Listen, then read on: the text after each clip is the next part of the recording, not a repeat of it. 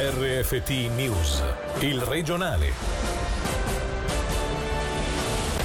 Buonasera dalla redazione. Confermata la condanna in primo grado per il trentenne kosovaro del Bellinzonese accusato di violenza carnale ai danni di una minorenne. La Corte di Appello e di Revisione Penale ha quindi sposato la pena a quattro anni di carcere oltre all'espulsione dalla Svizzera per otto emessa in prima istanza. Sentiamo i dettagli da Gaia Castelli. Apparso martedì di fronte alla Corte di Appello e Revisione Penale per contestare la condanna in primo grado, l'imputato, un trentenne del Bellinzonese, ha continuato a sostenere che il rapporto sessuale con la giovane minorenne era consensuale.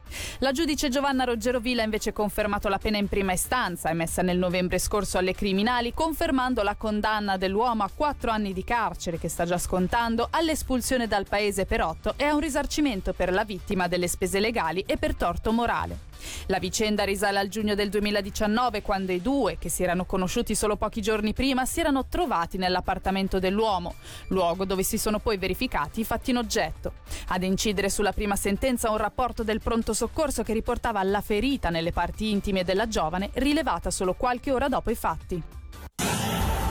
Classi al completo a patto che le misure di igiene e di distanziamento possano essere garantite. La mascherina sarà da, da, adottare nelle scuole post obbligatorie dove non potrà essere rispettata la distanza di sicurezza. In attesa di una comunicazione ufficiale del governo ticinese lunedì, sono queste le prime anticipazioni trapelate dopo un incontro della conferenza intercantonale dell'istruzione. Sentiamo Angelo Chiello.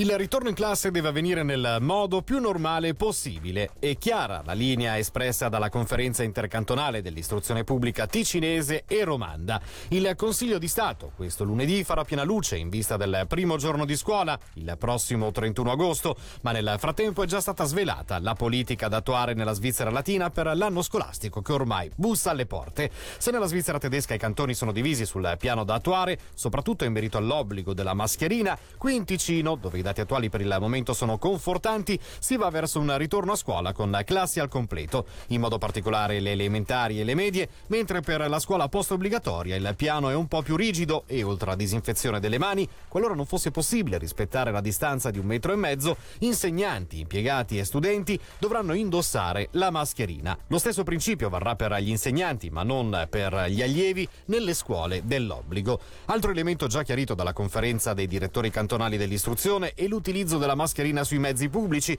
Dovranno indossarla imperativamente tutti gli allievi dai 12 anni in su in conformità con le direttive federali. La Svizzera si assicura 4 milioni e mezzo di dosi del futuro vaccino contro il Covid-19 e sceglie l'azienda americana Moderna. Ad affermarlo l'Ufficio federale della sanità pubblica che però non rivela il costo dell'operazione. Con il contratto citato si potranno vaccinare, una volta ottenuta l'omologazione, 2,25 milioni di persone, dato che sarebbero necessarie due dosi a testa. Il settore legato allo sviluppo dei vaccini è però complesso sia dal punto di vista medico sia per quanto riguarda la produzione. Ne abbiamo parlato con il direttore sanitario della clinica Luga- luganese Moncucco, Cristian Garzoni.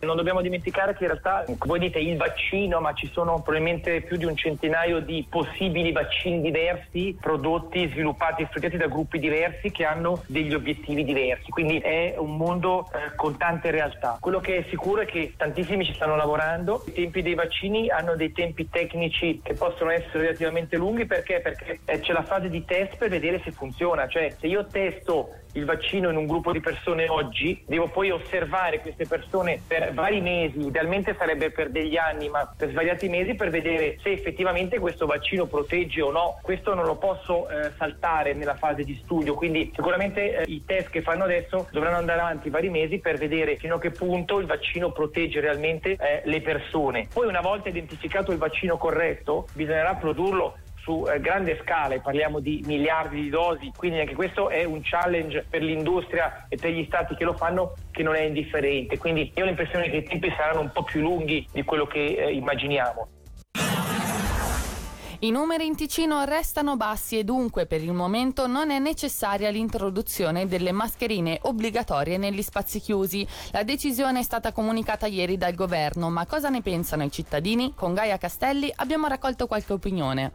Io sarei stata per introdurlo, però capisco che con una diminuzione dei contagi non si arrivi a creare uno scontro con la popolazione. Spero che il governo, appena vede la necessità, la imponga. Io la metto su veramente, quasi 91 anni. Non è che sono lì che sto male, che ho problemi, però a mia età non lo voglio andare a finire, capito? Eh? Quando guardo che vado dal mio dottore, lui mi obbliga di metterla. Quando esco non la metto, mi dà fastidio fastidio. Come ho subito due operazioni, credo si metta al meglio. I casi sono talmente pochi in Ticino che per intanto è giusto così. Poi in un negozio si può sempre mantenere una distanza. Io sono contrario invece, perché non c'è mai una distanza, trovo più giusto che tutti mettano la mascherina. Poi fuori ognuno fa quel che vuole per mantenere sempre i contagi bassi. È una grande burla di base e sono contenta che abbiano almeno levato l'obbligo, diciamo, radicale di dover metterla dappertutto. Nei nei pochi posti dove la obbligano ora già mi pare ridicolo perché entri in un bar con la mascherina, poi la devi levare per bere il caffè e intanto i tuoi bacilli vanno in giro. Ho dovuto metterla, però non mi fa piacere, non è simpatico e poi mi sembra sia un modo anche per levare i sorrisi della gente, per zittirci. Penso che se le distanze vengano mantenute il bisogno di tenere la mascherina non ci sia. Sarebbe bello riuscire a convincere la gente, io la porto nei negozi, fuori no, mi dà fastidio a tutta la gente che non ce l'ha. L'ipotesi di un carnevale estivo più che una provocazione potrebbe diventare una necessità per salvare tutto il movimento cantonale e quanto espresso dal presidente del comitato organizzativo del Carnevale di Chiasso Nebiopoli Alessandro Gazzani, intervenuto questa mattina sulle nostre frequenze in attesa di una comunicazione sui grandi eventi mercoledì prossimo da parte della Confederazione. Dopo una riunione i cinque più grandi carnevali ticinesi hanno deciso di unire le forze. Consiglio federale limita il numero massimo di pubblico a mille persone. Per fare un paragone, al Nebbiopoli abbiamo avuto quest'anno più o meno 35.000 persone. Se questo limite dovesse essere portato fino alla fine di marzo, probabilmente dovremmo chinarci sul fatto di ragionare di dare una qualche tipologia di supporto al mondo del carnevale e valutare se magari in che forma, in un periodo non quello classico del carnevale, unire comunque le forze e cercare di fare qualcosa perché ha un eh, impatto comunque molto importante eh, su quello che sono i commerci, le attività locali. Quello che non possiamo permetterci è di trovarsi in una situazione come quella successa